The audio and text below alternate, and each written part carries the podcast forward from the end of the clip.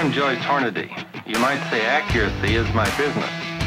I make bullets. You are listening to the Hornady Podcast. Thanks for joining us and enjoy the show. Hello, everybody. Thanks for tuning in on the Hornady Podcast. I'm your host, Seth Swerczek. Again, thanks for tuning in on this one. We appreciate you listening. If you're not, please subscribe. We put out a bunch of good information, a bunch of good conversation. We think you'll enjoy it. And on this episode, I really think you'll enjoy it. I've got two Hornady employees, longtime employees that got a great history with the company and are also critical parts of our number one product, which is bullets.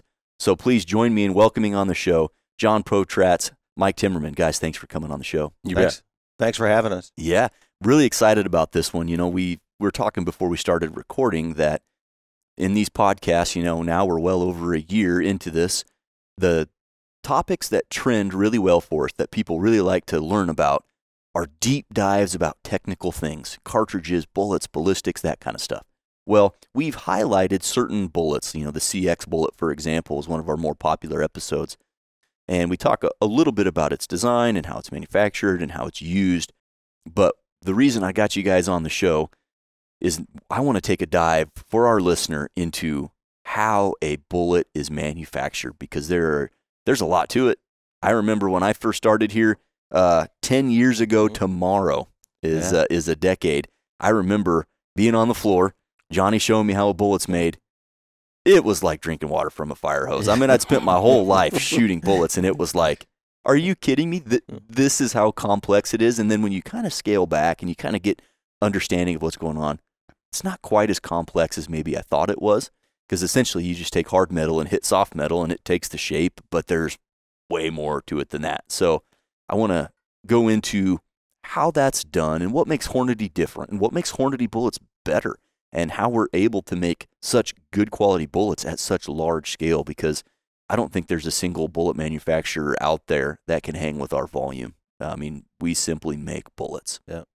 So before we get into that, I think we need to give our listener a little bit more of background on uh, who you guys are because you're not just guys out there running a press that just started. You guys have been here for a while. No offense, I don't not not making any old jokes, but uh, uh, you guys have been around. You know how to make bullets, and you know a lot about the company. And so I'd like to hear kind of individually where you guys started. So I don't care who goes first, John. Let's hear from you. When did you start? What got you at Hornady? And what's your career looked like over the years? Well, you know, I started out in manufacturing at uh, you, at that time it was Sperry, New Holland, but it's Case, New Holland now. Okay, making combines. But you know, making sheet metal parts and then machining castings, and then you know worked there for four years, and the Carter Reagan years came in there in 1982, got laid off from there, and then it took me till well about a year later to get in at Hornady. But you know, that's a local manufacturer, small company versus big company. Yeah, That case was or Sperry was. we were way, Hornady was way smaller in Oh, yeah. 19. Yeah. We had you know maybe hundred employees in all four divisions. Oh and wow. Small footprint. Mhm. You know where the plant is now on Old Potash. Mm-hmm. You know, pretty s- small place. You know, each division didn't really have a lot of employees. I think I was in the bullet division. I think I was like employee number fifty-three. You used to have a time card rack Mm-hmm. hanging on the wall where you walked in, and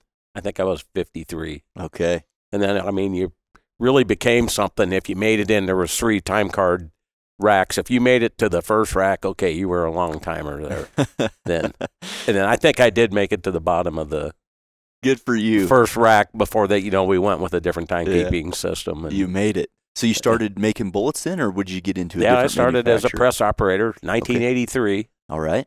and May 9th, 1983. So if you do the math, here in about two months, well, May 2023, it'll be 40 years for me. Good for you. And I've been out on the floor there that whole time, basically in different roles. Started out as a press operator and then moved up to a cell leader and then uh, started putting new products on new presses, getting them up and running, Mm-hmm. working with the engineers on that and getting the new products running and turning them into, okay, that's a regular production deal now instead of an R&D Yep. project. And That's cool. That's that part is probably where I came in. You know, ten years ago, I remember anytime that there was a new bullet, uh, there was a you know a team of guys that would you know, kind of get that bullet up and running and Yeah. then turn it over to regular production. And, you know, I think back on some of the big projects, obviously the A tip bullet, Yeah. which is one of our, you know, grand slam home run products, just an amazing, amazing product. I know you had a hand in that one. Um, if you would tell us a little bit about your com- competition world, because you got into the competitive shooting. Yeah, back in I think 2007 was. Uh, I think that was about the first summer that uh, Joe and Christina Thielen they were doing a thousand yard bench rest shooting, Mm-hmm. and then they'd go to Pella, Iowa, and maybe go to Colorado, and there was one down in Yukon, Missouri, and they were doing a thousand yard bench rest, and you know they were young, a young married couple, you know, and they're going to start a family, and okay, we got to hand this off Yep. a little bit so they can concentrate on that. And so he got us started in that. You know, a bunch of us went down there to some of the matches, gave it a try, and Got hooked. you know, it was kind of fun. Yeah. You know, okay, we're taking something that we made. You know, we got a hand in the accuracy of these bullets here, and okay, we actually got to basically field test them, see how they performed.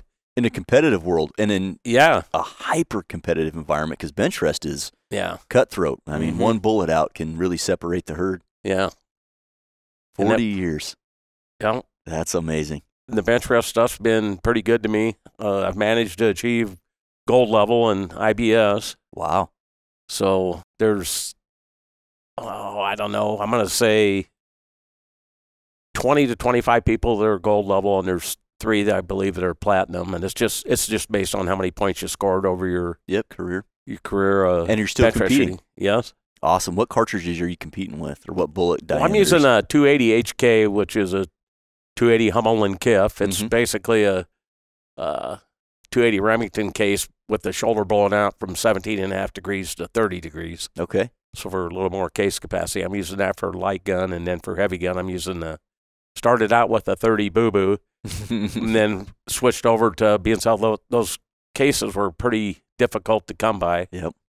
You know that 15, 20 years ago, and then uh, we switched to the 300 PRC, and I mean that cartridge is working really well. yeah. You guys, I know, have won a bunch of matches with that oh one. yeah, And for the listener out there, if you want, uh, go back and listen to the 300 PRC podcast. I don't know the number, but Joe Thielen talks about, you know, going from the 30 Boo Boo and the 8x68 cases. And Yeah. then he was working in the case plant at that time doing some engineering and came out with the, at the time, it was, had no name and no head stamp, yeah, uh, but what turned out to be the 300 PRC just for you guys to shoot bench rest with. yeah, That's pretty amazing. yeah, and it's performing well. That's what I can't like to stress that enough. It's, I mean, on a heavy gun, you know, platform, you know, if you've got a heavy enough gun, I mean, the recoil's nothing really. Yeah. I mean, if it's pushing back a 60 pound gun, which is about what mine weighs, I mean, it only slides back, you know, an inch and a half. So That's cool. gun tracks really well, and the cartridge is just really forgiving. Yeah. I mean, you know, we take our time to weigh sort cases and weigh powder charges and weigh sort the bullets and stuff like that. But it's just, even if he didn't do that, I think Yeah. he'd still do Really? pretty pretty well. That's cool. I got to ask, John, were you a gun guy or a hunter before starting to make bullets? Or did you get captured by it as you got? I mean, I went bird hunting, uh-huh. you know, back before I started the Hornady, but Yep. but no, I wasn't really a you know big center fire guy. No, Okay. Well, Just now you are. shotgunner. Yeah. Now I am. Yeah. Good stuff. John, well, thanks for your 40 years here. Coming over to you, Mike, what's your career look like? I know we just heard from John, and Mhm. I'm guessing a lot of your work involvement will be kind of parallel to each other. Yeah, we've worked together for a long time. Uh, I can remember I too worked at New Holland, got laid off there, Yeah. and uh, came out to uh, Hornady for an interview. And uh, my anniversary is this month, and uh, the 12th of this month, I'll have 39 years. Wow. And uh, I'll never forget it. Uh, Dale Franzen was the plant manager then, and I was just a stupid young kid. I'd been out of the Air Force for about three years, and uh, uh, he brought me out to the shop and showed me a bullet press running, and he he thumped me. He said, "Think you can do that, boy?" And I said, "Sure." yeah, yes, And of course, I'm thinking, "Hell no, I can't do that." yeah. But uh, turns out I actually could. And in those days, we didn't have a lot of training. Right. You know, you basically shadowed somebody for a little while, and then these are yours, and you had it. Two headers, two presses, and two trimmers, and go at it. You know, and Wow. we were we were pretty lucky. We got a guy that works for us has been there a long time, almost 50 years now, Whitey. Oh, And he's been on the podcast. People should know the voice and the name, Mike Jensen. I tell you Whitey. what, Yeah. he's probably the best, probably the. That's just my opinion. Probably the greatest bullet maker in America, maybe in the world. All time. Yeah, that dude can do anything. You know Yeah. what? Uh, you you say that. That's probably not far off the mark. No, and we don't know what to do, that's who we go to. Yeah. He's Even today. But back in the day when John and I started, we worked next to each other. He ran one and two, and I ran three and four. And uh, we had a lot of times together. I remember when he got married because he had a, he had taken in his trimmer bench, he had carved a little heart with Oh. Johnny loves Debbie in it. And, uh, you know, so we I got. don't, I don't have my ring on, but We- are we're still married. yeah, we're- good. So we've got a lot of history together, and that, John's pretty humble about his ability. Uh, right now, uh, um, John is really like my point guard. I'm the plant manager now. Okay. I, I started there as a press operator. I did that for about 10 years, and then I became the uh, plant supervisor, and then the plant manager got let go. So then I became the plant manager. I did that for about I don't know, 15, 16 years. And then we didn't have a training program, and I'd kind of burned out being in management, you know. So they let me go start the training program, which was fantastic. Mm-hmm. You know, I got to still meet all the guys and and pass along. Uh, really wrote down a lot of the tribal knowledge that we had, so that we formalize it, so that we can train our new guys. Because we went from when we started, there was 22 presses and 11 operators. Yeah. You know, and now I I we got over 200 operators. Wow.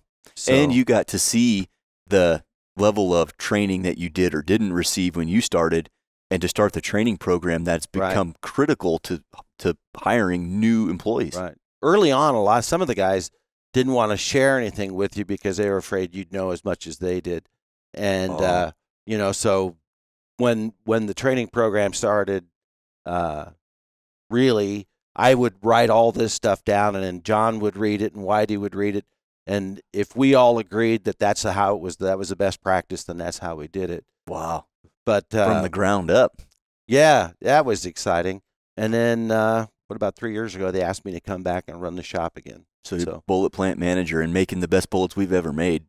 The demand is uh, infinite, uh, and I don't say that facetiously just to you know to prop up our product. I I truly believe, uh, you know, working in the engineering field that I did and doing ballistics and doing a bunch of shooting between here and there in the last decade, I really think that we make better bullets today than we did even just a few years ago with process controls Oh yeah. and you know just different ways to work the material.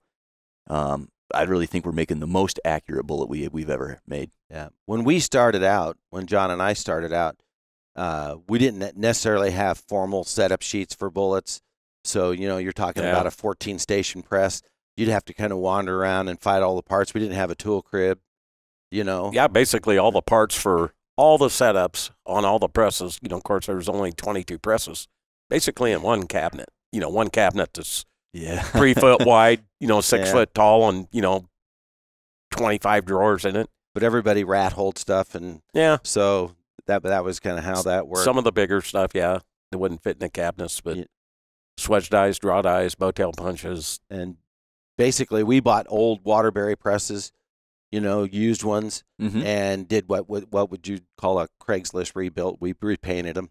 yeah, yeah. and then we and then we brought them out on the floor and we ran the hell out of them. Yep. And I think that's another important note. I'm glad you brought that up, Mike, that some people think, you know, or don't understand actually what a bullet's made on. And we use, I mean, there's others out there now, but the Waterbury Farrel transfer press, that's kind of, I mean, that's what made the company. Yep, that's Yes. where we started. Yes. And those things go back into the 1800s. hmm And uh, a lot of the ones we're using are World War One, World War Two era. Oh yeah, And they basically are just big machines that go up and down. And the punches and the dies that you put into them, that's what makes bullets. But Waterbury Farrel transfer presses are used to make other stuff around the world. yeah. It's a thirty ton press, but it, the the transfer just takes one position and moves it to the next. So you have a fourteen station die set, and it works through that whole process of drawing the cup, and then you put your interlock in, and you on your header you would be cutting a core lead, and then you'd insert the core lead, and you'd core seat it, and then you would uh, pre-swedge it, shear it if you're making a standard rifle bullet, and then you would final swedge it, and then point finish it, size it, take out all the taper, and control the diameter.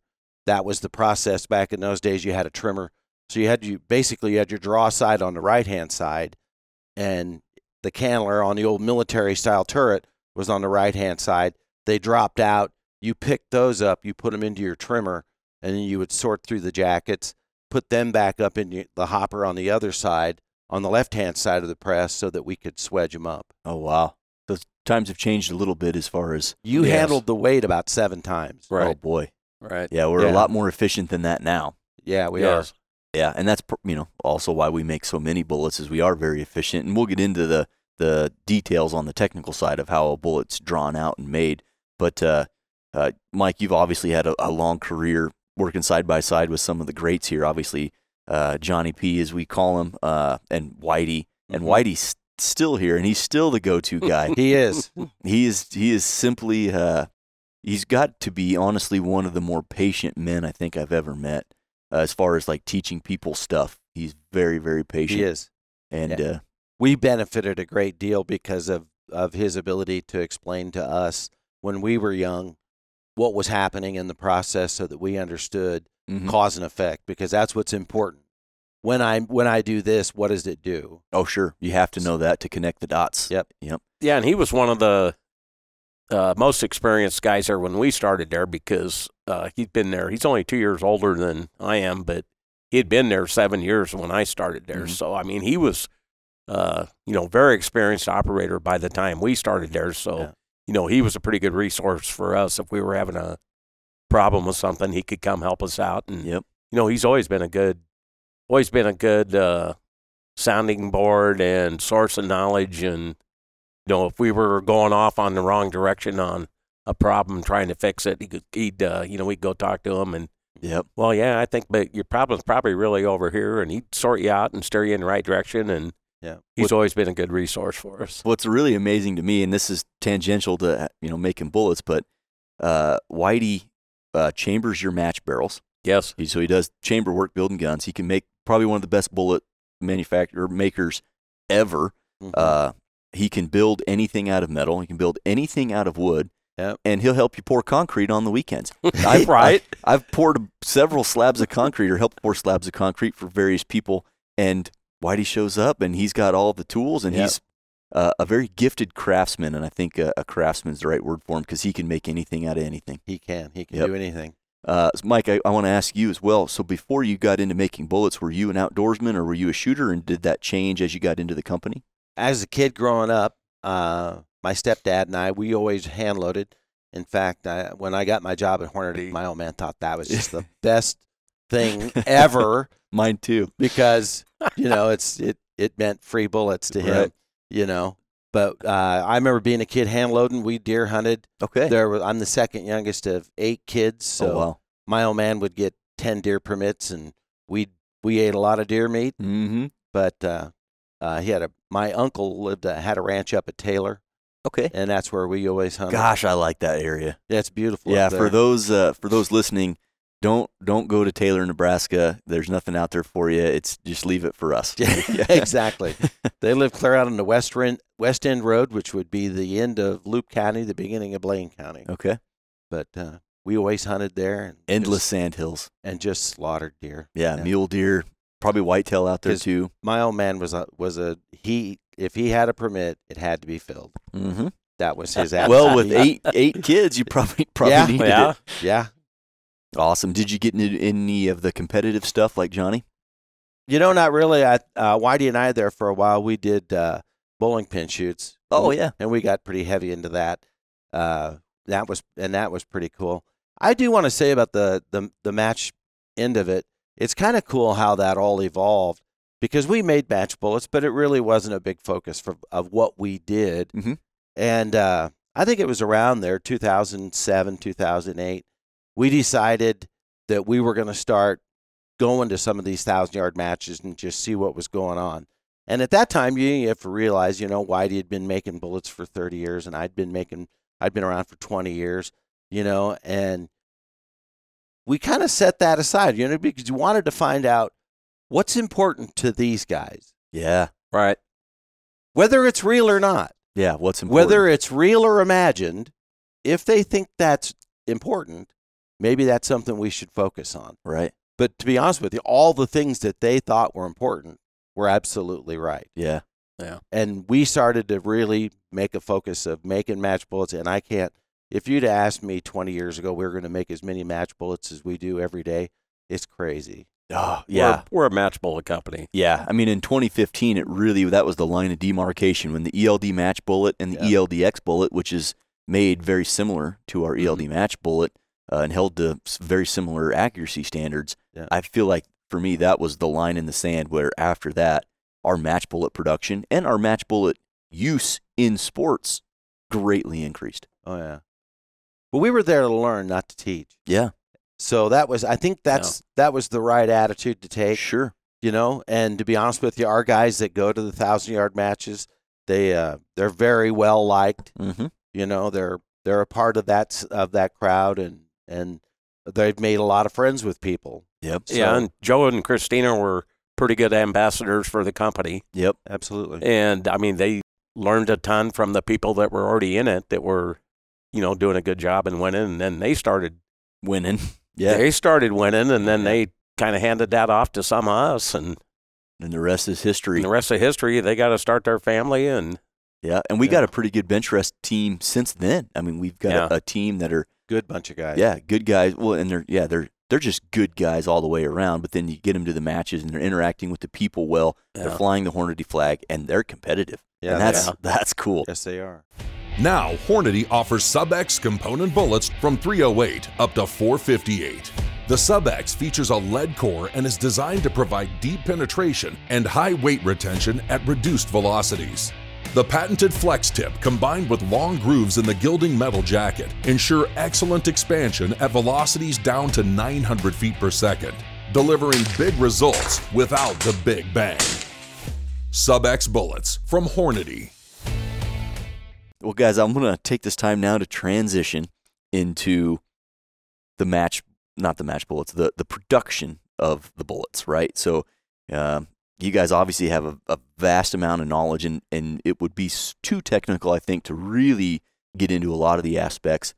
But largely, let's talk about the raw material, how that comes to us, what we do with it, and then the the draw process and and why that's significant for us and what are some of the intricacies that, that we face in manufacturing a bullet? What are the, some of the things that are difficult to make, or uh, you know, how do you guys really extract the most accuracy out of a, out of a bullet? Uh, because yes, we talked about match bullets, and they are accurate, and the A-tip bullet, which is the most uniform, consistent bullet ever manufactured in the history of ever, but our 30 cal 150 grain spire point. I have shot bullets in the lab when I would help downstairs to shoot for accuracy. A classic 150 spire from a 308 would just pound a single knot hole. Yep. So we make accurate bullets across the spectrum. So let's go, let's kind of start at the beginning. We talked about the press. Let's talk about some raw material and then kind of what that looks like going through. why don't i talk about the, uh, the just getting the strip in and making the cups and then i'll kind of hand that off yeah, to you there you go. uh, we get our strip in and then we run it through a, a, a double acting press, which is a blanking press. It actually blanks out a disc.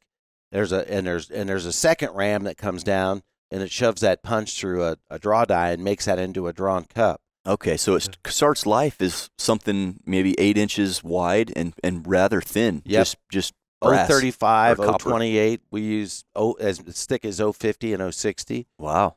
Okay, so it punches it out into a circle, and Yep. then that circle of material is punched into a It- die and It's forms made a into cup. a, and it's made into a drawn cup. So how precise is that process? Because when you hear about okay, you punch out a, a disc and then you punch that disc into a die, doesn't sound precise. Well, we can't make a good bullet with a bad cup. okay. We have to make really good cups. And I think in the last five years, we've even stressed even more because of the match business. Uh, we've stressed even more uniformity. Mm-hmm. Uh, that that they're not just concentric, which means that mc- true concentricity is uh, material thickness variation. You know, Oh, it's not just perfectly circular; it's the variation of the thickness in that circle. that's right. Okay. But our concentricity gauge actually measures both at the same time, doesn't it? hmm You- That's so it takes both factors into into consideration at one time. okay. And concentricity, I mean, it's got to be less than a half a thou or a thou. What are we looking for? Now we're looking for two or three tenths. Whoa. So half of a half of a thou. Yeah, if we're gonna make good cups, uh, that and make really good match bullets, we got to have cups that are uh, Nearly two or- perfect. two or three tenths at the most. Wow. And So- there's multiple cups being made with each stroke of the press. So, as far as diameter of the cup, we want that oh, to it's- be, you know, about the same Yep. tolerance on it. Yep. You know, if you're making six cups at a time, you want the diameters to be within a couple tenths of each other. You know, if they're a thousandths, thousandths and two tenths, that's too much too because much.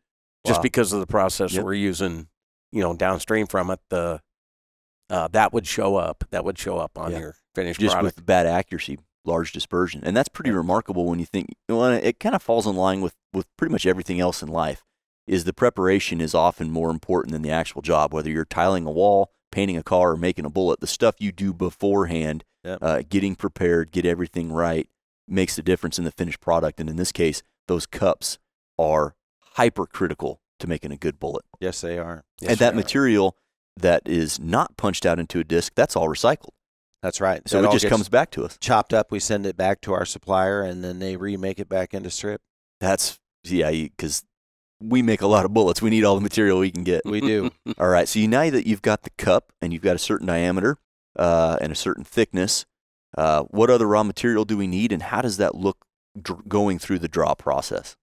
Well, the lead process, we get it in bulk. We get it in thousand pound blocks, and then we melt it down into our uh, lead pot. We pour that into a, a water cooled mold, and then we take those out to our extruder, and we extrude those into lead wire. Okay. And that lead wire is then going to become the core for the bullet. And again, we make everything from 130 diameter to 400 diameter, depending on what what you're making for a bullet. Yep. So, I mean, 130 is for 17s, 400 is for a 50 cal. So, there's and everything in between. For, A lot of different variation. and it's all de- it's all determined by caliber, what size lead wire you're going to need. okay. Generally, a seven millimeter takes 195. You know, a 30 caliber it takes it takes uh 300 lead. Okay.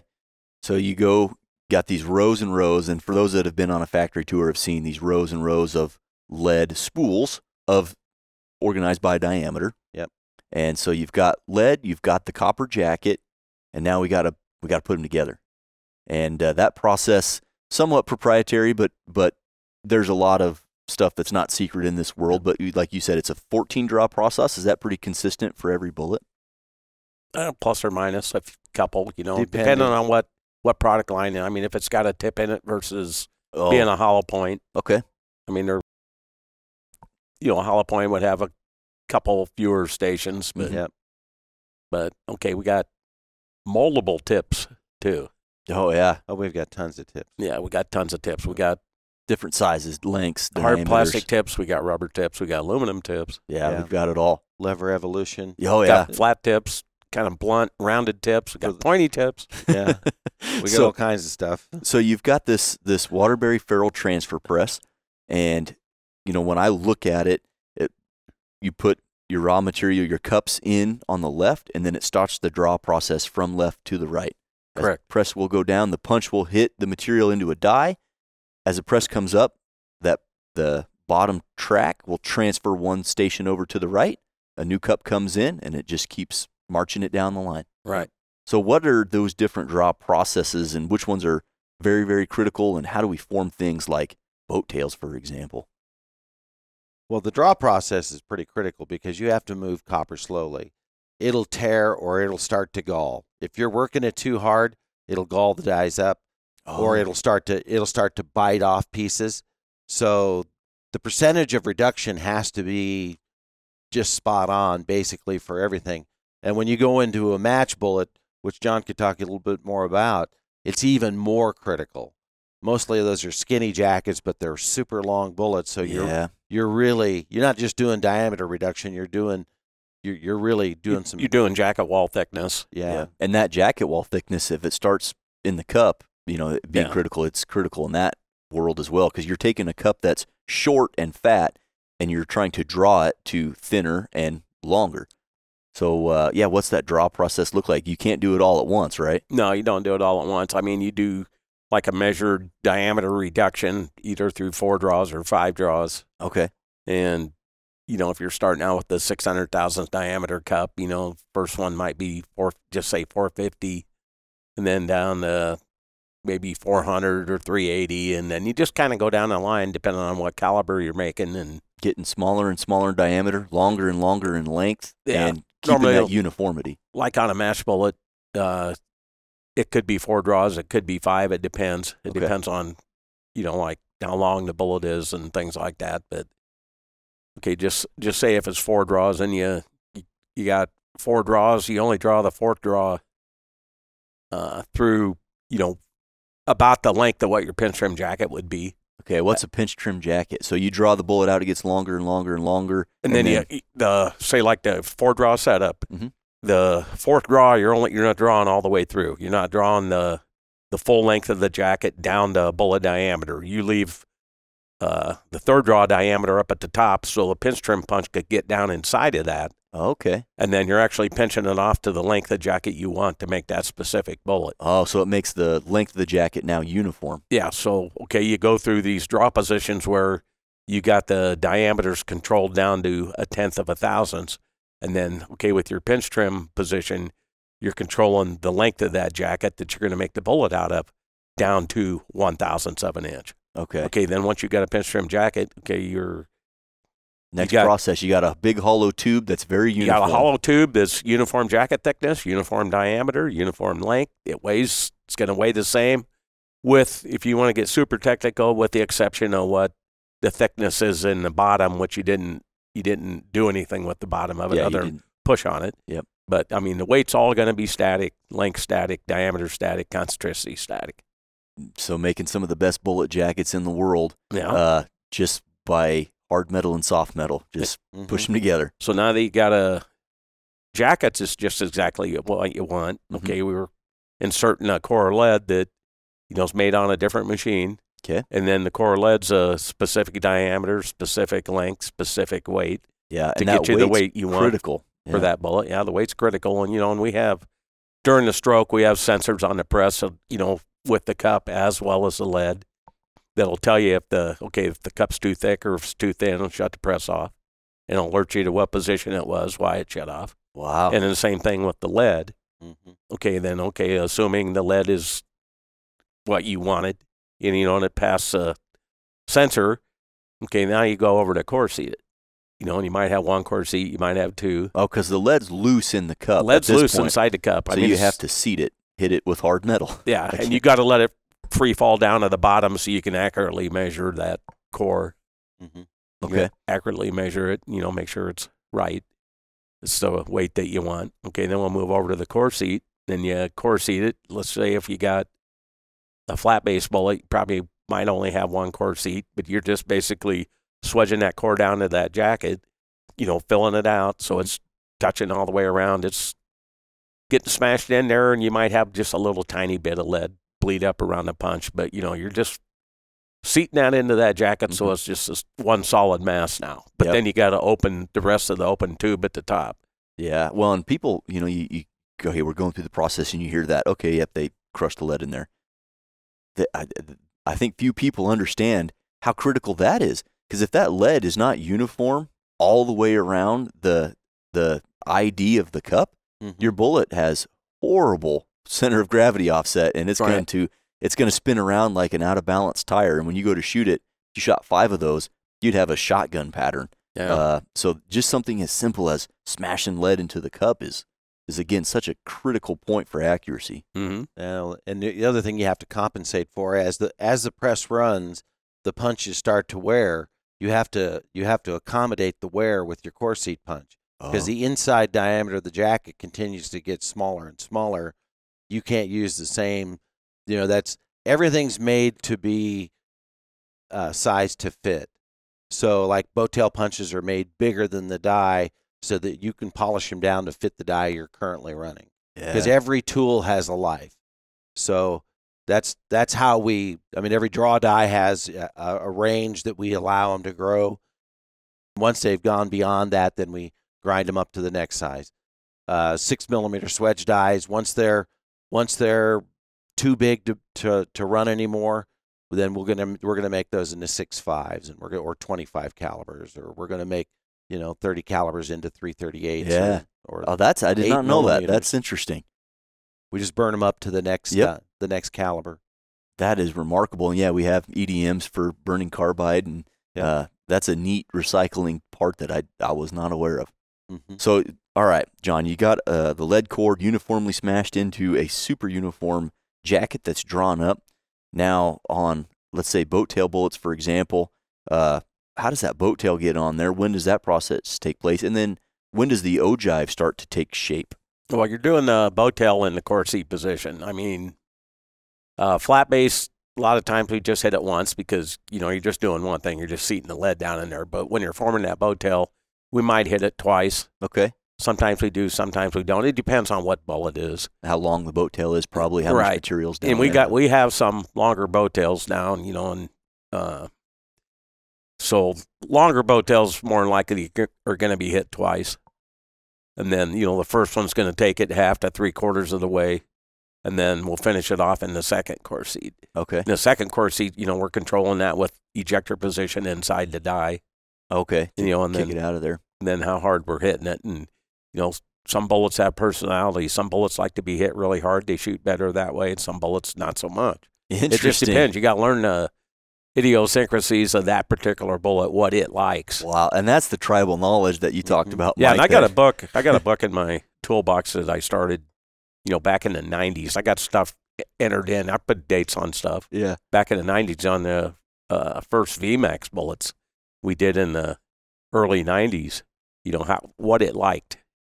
You know, what as what, far conce- as what can you get away with on concentricity on the jacket? Uh, what you wanted for boat tail length? You know, it, does it like being hit hard? Does it like being hit soft in the core seat? You know, I just got a book. I had a guy here this last week goes. I bet that book's going to come up on auction, isn't it? It's going to it's going to go the highest bidder when Yeah. you leave. If Johnny ever retires, yeah, we're gonna auction it off. I want his calculator because he had he has a calculator from 1979 that's still it's as long as I've known it. It's always had a wire around it. Well, it's got a zip tie now. That's it.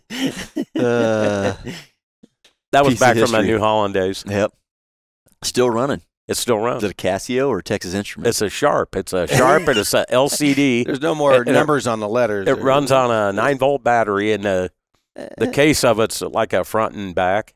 And it's when I worked out at New Holland in machine shop, you had this all this coolant mist coming out of these machines I was running. And that coolant mist was actually kind of hard on plastic. Yeah. anyway, it kind of rotted that plastic away. That's hence a piece of wire I used to have, and now a zip tie on it holding it together. oh my But! I had to take it home because people would use it. Yeah. They go over to my toolbox, grab it out of there, and use it, and then they forget to shut it off because it actually has a switch you got to turn it on with and turn it off with. Does it make like a sound like No, no it sound. powers up? Dang, No sound. That'd be cool. Uh, Anyway, all right, so we've got a, a bullet now. Jacket's drawn out. The lead core seated.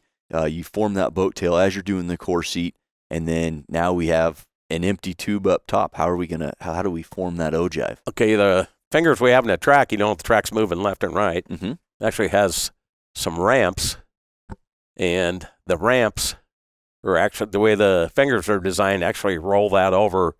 Uh, so, so like uh, open ends up, goes through the core seat, comes up into the rollover fingers, open end up, and then hits the first ramp, turns it 90 degrees. Hits the second ramp, turns it the other 90 degrees. Now that's inverted. The open part of the jacket's down on the bottom okay. now. So it's upside down from the way it It's started. upside down from where it started, you know, clear over here on the end when you started drawing the cup. It's, Okay. up, it's upside down now. So now you have the ability to hit the bullet from the top with the punch and put dies in the bottom. Oh, Yep. okay. Yep. And then uh, got a boat tail punch. It shoves it through a swedge die, and it'll take it most of the way to the finished profile, but not quite. Okay. You know, if you're going on a Stoney Point measurement, you might be 20,000, 30,000 short on a, or longer on the Stoney Point than what you would be on the final swedge. But you're just forming most of the profile, and then we hit it in the edge finish position, which just kind of cleans up that pinch trim edge a little bit. Okay. So it's pretty uniform across the end of that. And then we go over to the tip insert is position where shove it down in the die, and then we have an ejector that inserts a tip into it and then shoves it up into the fingers. Then it goes over to a final swedge where you're going to hit it the rest of the way to blend the profile with the profile of the tip, Mm-hmm. you know, and get it to hang on to the tip good. And you got the Stoney Point measurement you want. And then last position, you're shoving it through a size die, And that size die on the final that sets the final diameter. final diameter, because you may be, you know, two tenths, three tenths over our tolerance on bullet diameter, you know, by the time you get to the final swedge. Okay. and get through there. And then, okay, we're sizing it down so it's in our tolerance for diameter, which is plus or minus three tenths on most bullets. Yep. So if you're making a 308 bullet, it's going to be 3080, 308 Yeah, it, it could be 308 3077 to 3083. Yep. Yeah. Yeah. That's and also, I mean, if anybody's in manufacturing, it's probably not so awe inspiring. But from you know, just a hayseed in Nebraska, when you see some of the measuring tools that we have, that you you're accurately measuring things to the individual tenth of a Uh-huh. thou. That's I don't know. That to me, that's pretty remarkable because you're we're doing it on such a large scale. yeah, Uh, when we're talking jacket concentricity, when we're working on accuracy, um, we got these little gauges that we can measure the jacket concentricity, you know, and hey, we're seeing five tenths, six tenths, so that's no bueno. We're not really digging that. We got to Yeah. get that better, and That's- and you know, we'll see it. We'll see it in the accuracy test. Sure. Well, that's the next. All right. So Johnny and Mike set up a press and they go through all the draw processes and they have this product that pops out, looks just like a bullet. Holy cow. Dimensionally measures everything that it's supposed to measure. Well, that's cool. It looks like a bullet, but now it's got to perform. Yeah, so, right. what's the next step as far as bullet manufacturing goes? You went through all the tooling and the dies and the press. Now it's got to go downstairs. That's right. Now Yeah. it goes downstairs, and they're going to load them up, and they're going to shoot them. Match bullets have to shoot two 10 shot groups at 200 yards. So it's a fairly tough test. Yeah. Most of those are around what eight eight eight eight fifty. Our A tip bullets we expect them to shoot under eight tenths. Eight tenths of an inch at 200 yards on Yep. consecutive 10 And shot they, groups. They routinely do that. I mean, they. I think the other day, uh, on those uh, six fives, didn't you have just a knot that was just? I mean, yeah, Oh, 153s just ran. The 153 A tip was yeah. yeah. They're they're still on the press they're right still there. on. Okay. Yeah, And yeah, they just we shoot had wads. a what is that? What's going on M3 right now? Is it a That's at three seventy five. that 375? You should have seen The the group that shot the other day. You should have seen that thing. was ten One- shots is just a bug hole. one 390 That was diameter. hole. unreal, man. Yeah. You, you, so you question if the bullets are actually Yeah. making it to Yeah, the it looks target. like a 45 caliber hole in the paper. Yeah. What's Wow. the best group you ever got, John? Well, it's probably with 22 cal 40 grain VMAX. You know, that's. I don't know if it was under one tenth of an inch, but it was close. I don't remember. I wish I had some of them. You should have back cut in that The and day. put in yeah. your notebook. See, I I had a I had some uh, 50 grain SX bullets I made one time. I got a 150 group. That's remarkable. Yeah. Yeah, and that's the kind of accuracy that we're talking about. We're not; those are varmint bullets. Those aren't even match Yeah. bullets, and you're getting that kind of accuracy. Yeah. That's shooting in 100 yards. 200's a little tougher. I mean, Yeah. you're, you're a little further out there. Yeah. I mean, there's times if you got a little bit of a flyer, it's going to show up Yep. a little more there where. Everything's just got to be spot on. Yeah. Yep. I I love that, and I love to see you know now we do this all digitally, and so I'll every once in a while I'll go into the folder where all those tests are automatically Mhm. saved for the day, and I'll just go through like, you know, oh I shoot the 110 A tip, and they're running right now. How'd they shoot? And I just you know look at the accuracy. But let's uh, let's play a hypothetical here. So you send the bullet down, and it doesn't group to our standards. What do you guys do? What what's the process there? Because for a layman looking at it, okay, I've got let's say 14 punches and 14 dies, but mm-hmm. the bullet dimensionally measures good. Everything's looking right. It weighs good. Where do you know what knob to turn and, how far do you turn it? How does that process work? So we're gonna where you're gonna start if the press has been running, is you're gonna start by qualifying the tooling in the press. And I think John and I we're always gonna start by pulling our draw punches. I can learn a lot from what's going on in that machine just by looking at my draw punches. Okay, how If they're the- wearing. If they're wearing hard or if they're loading up, uh, if the dies are loaded up, you know, I know that I need to go back and and make some adjustments there. Okay. But you're going to go back and you're going to make sure your core seat punch fits like it should. And these, are, I mean, these are rudimentary basics that you would begin with, you know, to make sure that all your ducks are in a row. And in on the average bullet, I think if you go through there and you qualify all your tooling and you and you send them down and, and the concentricity is good, you know, on a standard rifle bullet, you have a pretty good chance of them of them shooting. Um, I I look at shooting percentages every day because it's important to me. Right. Uh, how many times we're testing? You know, we've got a lot of bullet presses, and if if they're shooting 65 tests in a day, it's been pretty frantic day down in the lab. Our goal is to have them shoot 40 or or 45 would be a good number for them, Mhm. and to shoot somewhere in the in the 40% range. Okay. So lately, I mean, we've had we had a day last week we shot 63%. We had a day last week we shot uh, 52%. You know, yesterday they we shot 47%. Yeah. But So- that's still a far cry from there's. That I know there's been times where it's been in the 30% range, Mhm. uh, and for a variety of reasons. This is going back a few years ago when I helped out down there on occasion. Uh, and like I'd mentioned, I know I said it before, but I think right now is the the prime time to make accurate bullets. Yep. Uh, That's one of the things that we we push hard is the fundamentals. Look, these are the things you absolutely have to have in order. Now, when it comes to match bullets, and John can speak more to this because that's what he does. Uh, he that's he's he's like their dude. he's the whisperer. He is. When when they don't know what when they don't know what to do, we go get Johnny, or I'll send him over. I'll send. I'm sending over the cavalry Mhm. here, but uh, but everything has to be in order. I mean, even on a even on a standard 30 caliber bullet, you want your concentricity to be two or three tenths.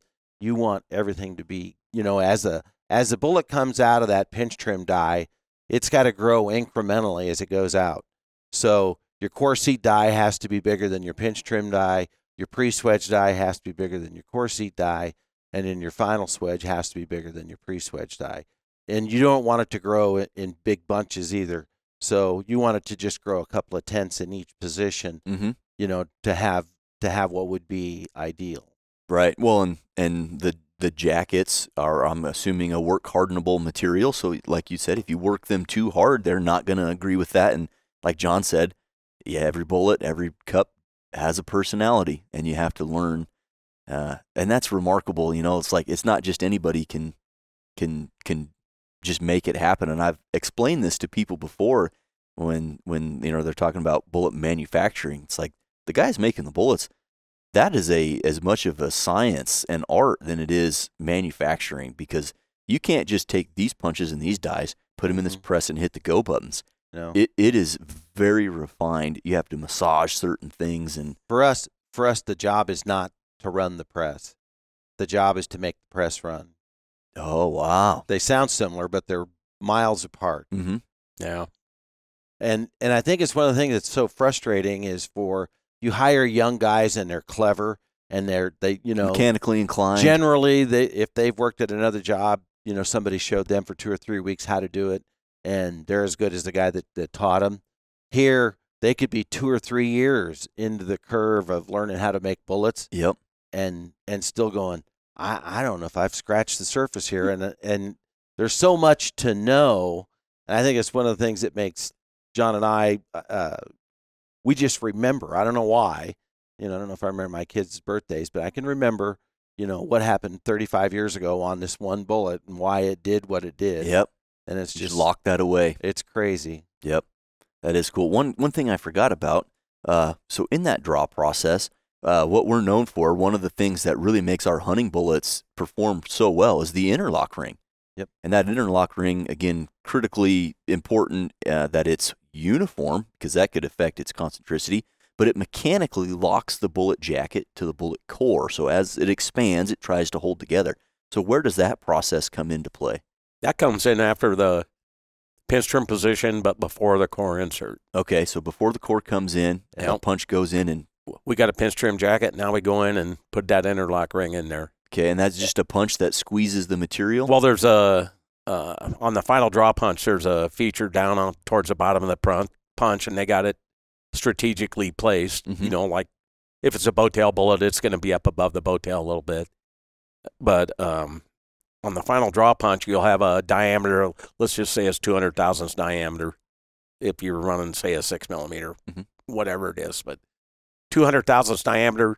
But the diameter below that, for whatever length it is to get it up above where the boat tail is, it's going to be, I don't know if it's four or five thousandths on a side. yep. Okay, so an eighth thou total. Or, now you got a step. You got a step in that jacket wall there, and then you're Oh, coming yeah. down with the punch It just slips inside, traps air on the diameter above, but then hits against that thicker part of the wall down below and pushes that material down. You end up with a, Now you a nice sharp ring. ledge air. And we have a gauge pin test that you have to pass where we have a gauge pin out there. This has to be a certain diameter or smaller, Mhm. actually, so you know you got enough interlock.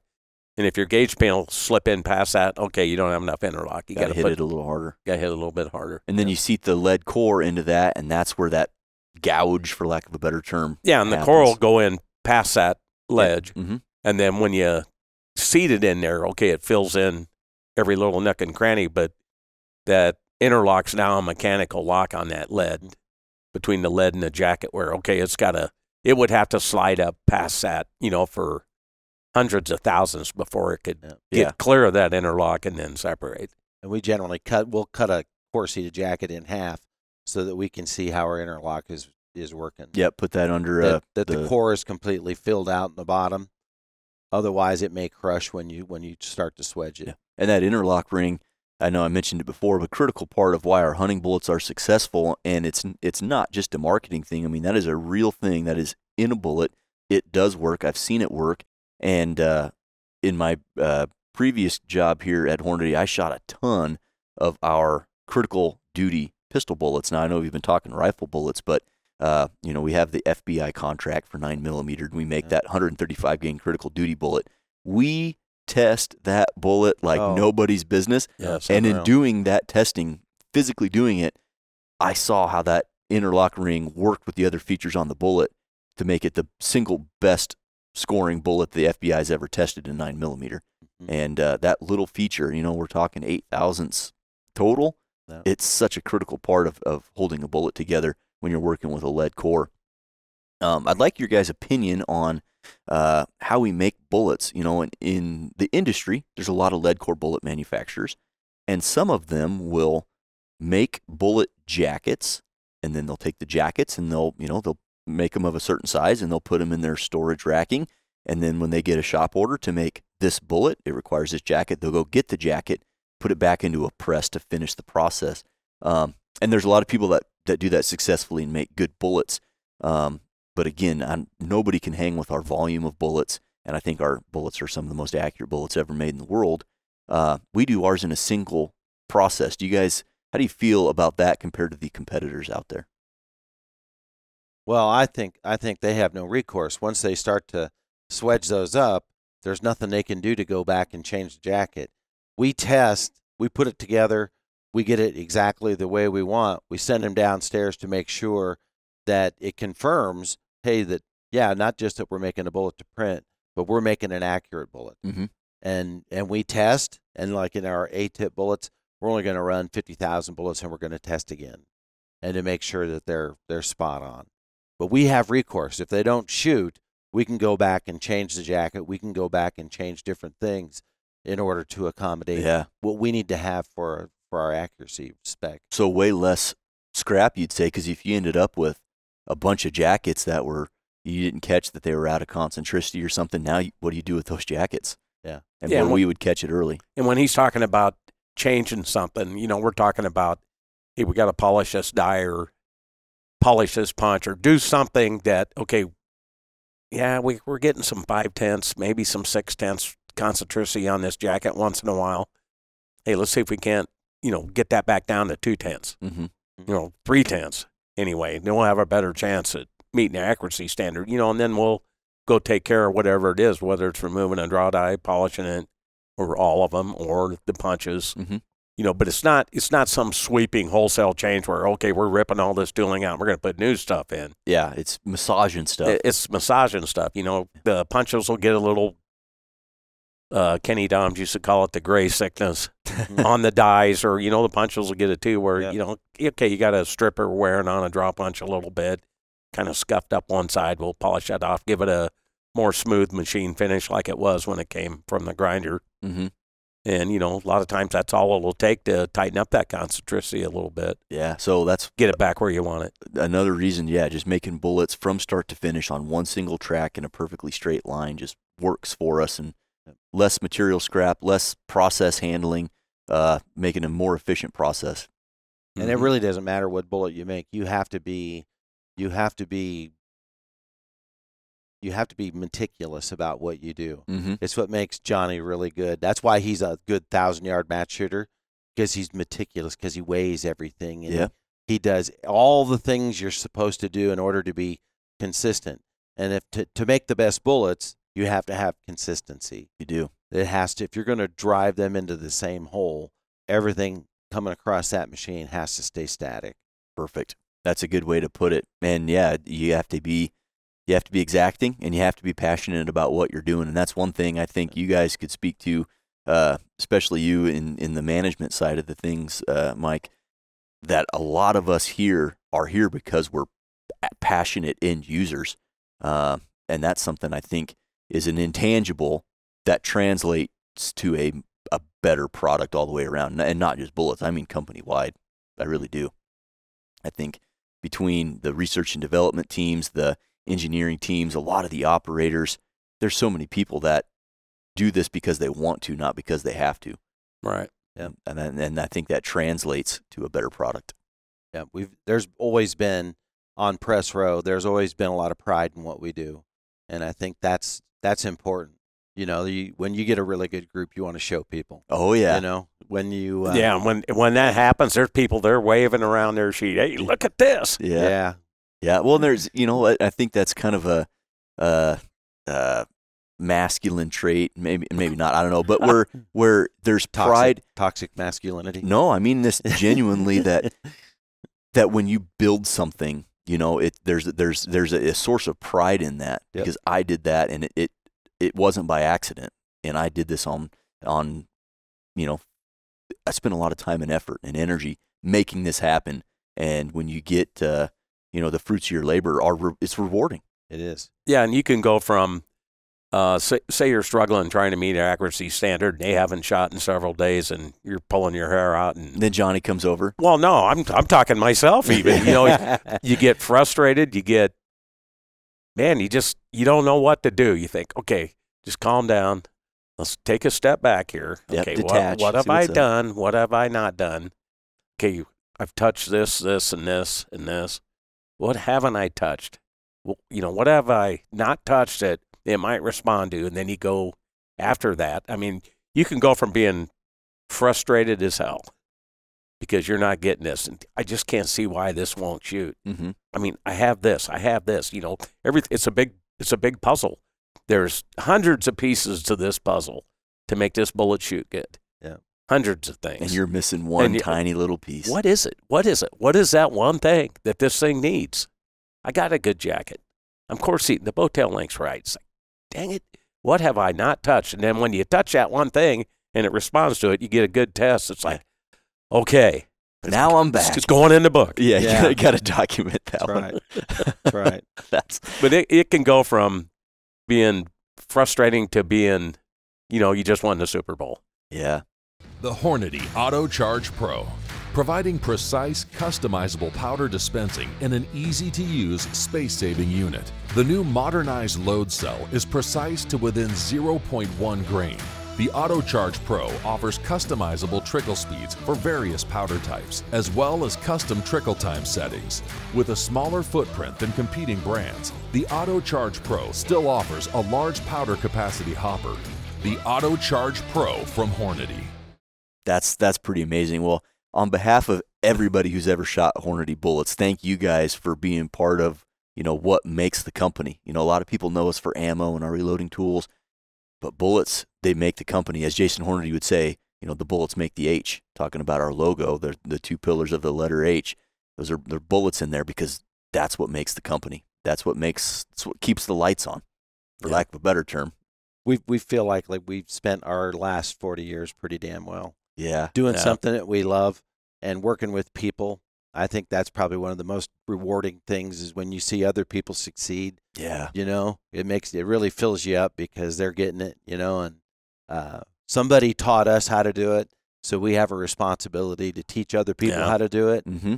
and uh, I think that's that's one of the most rewarding things because there's there's there's a lot of folks out there and there these kids these young guys they need to they need some help they need some direction they need some encouragement Mhm. you know. And I think it's one of the things John brings is he's very patient. He comes over and then he don't worry, man. We're gonna get this. Yeah, we're gonna get this. don't Yeah. worry. He's never not got it before. No, That's right. we Gotta always do. We always got- win. Got a good track record. We always win, don't we? Yeah. yeah, we always win. Sometimes it takes longer than others, Yeah. but Well, that's a good point, Mike. That uh, you know, it, it fills your cup to see other individuals succeed in in this uh, manufacturing environment, and when individuals are succeeding and thriving, the company's doing better as well. Yep. Yeah, it's it's a win for everybody all the way around, and the consumer is getting a better product. It's it's kind of yeah, Yeah. all the way around, just great stuff. So before we close this up, guys, I'd like to ask you one if you got any closing thoughts on your career and and just making bullets in general. And I'd like you guys, if you can think back, is there a bullet that you just enjoyed when you were just normal, you know, press row operations? Is there a bullet when the shop order came in? Oh, thank gosh we're making 30 cal 150s because I know they're going to run like a skinned cat and I won't have to fight it. Is there a bullet for you guys that stands out? I like the. I made the very first tip bullets we've ever made. The- the Mhm. 40 grain, 50 grain, 55 grain, 22 cal VMAX. Mm-hmm. And I always used to love to run the 40 grain VMAX because I knew I could get them things to shoot a knot hole at will. Yeah. That's And confidence inspiring. you could you could get to run the, pre- the press would just run beautiful. It'd run beautiful all day long, all day long. You'd have minimal problems. You know, if you cut good lead, you had good cups, you had good tips. Man, we're gonna make an asshole of bullets. That's a good feeling to have. I like that. And that's Yeah. we we didn't we talked about the VMAX bullet here. This has been several weeks ago now. Uh, yeah, that was released as a new product in 1996 and really set the world on fire and is now the premier predator environment bullet out there is the Hornady VMAX and that's cool that you had a hand in that one. yeah, He's had a lot in a lot of these things. Yeah. a lot of this stuff.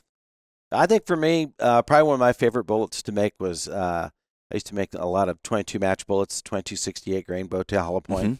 That's a great shooting little bullet. Yeah. Uh, as far as other bullets, just like uh, 338s, 338s are just inherently accurate for some reason. Those bullets just always shoot. They're they're pretty forgiving. Uh, 270s are pretty forgiving. They're they're a, they're a good cartridge. There, it's a good caliber to of bullet to make. Yeah. You know, 270 130s. We sell tons and tons. Oh my gosh, things. yeah. We but that's a great bullet. We've made a lot of those, and, and it's a uh, they shoot really well and they run well. So yeah, That's what we like to hear. yeah. It's we used to uh, we used to write down our counts so that you know that was Yeah. another Oh, that was another bullets you didn't you not only got him to shoot, but man, I can make my stuff run. I can. I got a little notebooks. We used to, you know, record keeping was a lot different 40 years ago than what it is now. But you Yeah. used to, we used to just at the press at our trimmer bench, we'd have a little booklet. We write down our daily production so we knew where we were at on this particular order. Yeah.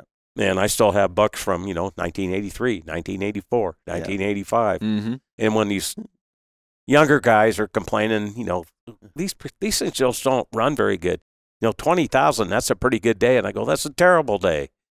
You know, it's like you got to do better than that. Come on, let me show you. Let me show you what an old man could do. Yeah. Like, I was a young one. I was young when we did this, but I'd bring out the book and people just cringe because they've seen it before. Yeah. They've seen it before, but I show them my book. Say, I was making thirty six thousand a day in a ten hour day back in nineteen eighty four. mm-hmm. I mean, don't Yeah. tell me it won't run good. What do you got for problems? Let's fix this. Yeah. If you didn't if you didn't make thty six thousand, you didn't even tell me. yeah. Yeah. You were that's- kind of embarrassed. Well, and, Yeah. and the machines have changed since then too. You know, even Yeah. even in the decade I've been here, the amount of uh, sensors, the sensors on sensors that sense the sensors. Yeah. Uh, the, I would like to know how many miles of wiring go into these things, and the circuitry and the hydraulics is just incredible. Well, that'd Yeah. probably be a rebuild department question. yeah, that but, would be. I mean, the electronics we have on those presses now is well, way more advanced. It's The- like the space shuttle versus Yeah, a the- bow and arrow. the Mhm. the technology from when we started to where we're at Yeah. today is just way off the charts because Yeah. even the Waterburys they're dialed in every block is dialed in, in within a, a tenth or two i mean we dial the track in we make sure the ram's tight back in the old days you just shim blocks around you know that's and that was standard you didn't ask anybody to dial a block in if you Yeah. did they'd tell you just get get the hell out of the tool room that's not, what, we, that's not what we do here yeah. you know. And now that's standard. If we have a bullet Yeah. that doesn't shoot for uh, three or four days, we'll, we'll pull the track and swing the dies and see where we're at. Wow. Yeah, yeah. Times have changed, but uh, the the products have remained the same. We're making bullets, some of the best bullets ever Yeah. made in the world, and uh, between the classic 130 cal, or excuse me, 150 grain 30 cal Spire Point that started the company in 1949. Make tons of them. Yeah, we still do, all the way up to the 250 grain A-tip match bullet, which is one of the coolest bullets ever made. Yeah. Uh, we we kind of make it all, and we owe a lot of gratitude, like I said, to guys like you, uh, keeping these presses running, uh, keeping uh, people trained, helping people out. Johnny getting presses running, and uh, uh, I just can't thank you guys enough. You've been great teachers for everybody here, and uh, hopefully 40 more years of making bullets. Well, Probably not, huh? You gotta. gotta I don't know if I got 40 sometime. years left in Well, me. hopefully in 20 years they'll say, "Remember them two guys? You know, they taught us a lot of stuff." Yeah, that would Yeah. that would be our legacy. Is that is Yeah. that the guys that are coming behind us, and we've got some really good young guys that are sharp. So we we feel when we do retire, you know, when we're when we're done, we'll be in good shape. handed it off to good people. Absolutely. Good stuff. Let's keep, Absolutely. keep this thing rolling. Let's do it. Right on. Let's do it. Is there anything else you want to leave the listeners with in regard to anything Hornady? anything Hornady, I would say uh, there's no better place I could have landed for a career in Grand Island, Nebraska. There is no better place. Hornady Manufacturing's where I was destined to be, Mm-hmm. And they And take care I'm- of us. and I'm glad I spent the last 40 years there. That's awesome. Yeah, they do take great care of us. That's Yeah. They do. Yep. My ship came in in 1984, and I tell you what, I've been so glad that I landed on this one. Uh, you know, I've given, been given opportunities to to run a bullet plant. There's nothing really in my pedigree that would suggest that I should be doing that. mm-hmm. You know, never been to college or anything, uh, but um, obviously Steve and had seen more in me than I saw in myself, and gave me that opportunity. And thankfully, I think I rose to the occasion, and um, and not to be the boss, but just to be a partner with the guys out on the floor. Mm-hmm. That's kind of how I look at that. Is you know, uh, I'm not the I'm not the boss. I'm not El Jefe. I am I am one of yeah. Well, and you started Uh, there. yes. You know what it takes. yes, and uh, but I'm one of the guys. Mm-hmm. You know, I I don't. Sometimes you got to be the boss, but I I just as Yeah. soon be one of the dudes and Yeah. Well, and try to make things happen. with us getting to be the advanced stage that we are, I mean, Yeah, uh, we're just one piece of the puzzle. Yeah. Takes a I'm- village. It takes a village. We're one piece of the puzzle, and we're maybe a little more insignificant than we used to be at one time. But I don't know. Everybody knows you, you've got a press that's not running. It, it's it, John's coming over. And That's it'll, it'll right. make it work. that's what I tell them. sometimes we got to be a cheerleader too. I mean, people are down in the dumps because things aren't going right. They're Mhm. struggling, and Yeah. hey, come on, let's cheer up. We'll get this fixed. Let's go. We can fix this. Yeah. it's gonna be okay. It's like in Pulp Fiction. Johnny's the fixer. What was it? What was the guy's name? They I don't know what his name was. I can't remember. Uh, I can remember Samuel L. Jackson. Yeah. I think everybody remembers that. That's great. uh, well, before this devolves, guys, thanks for coming on the show. Thanks for sharing this and, and walking through bullets with us. I really appreciate Bet. it. Thanks for having us, Seth. Yep, Yes, thank appreciate you. it. You're welcome. Been an Guys, honor. hopefully you enjoyed this podcast, this technical deep dive on how bullets are made. And, you know, we've got great guys like John and Mike in the company. We've got several others out there that do a lot to help our bullet production. Uh, we've got great operators up and coming as well. We're going to make the best bullets that we've ever made, and we're going to make a bunch of them. Thanks for listening. We hope you enjoyed it. We'll catch you on the next one.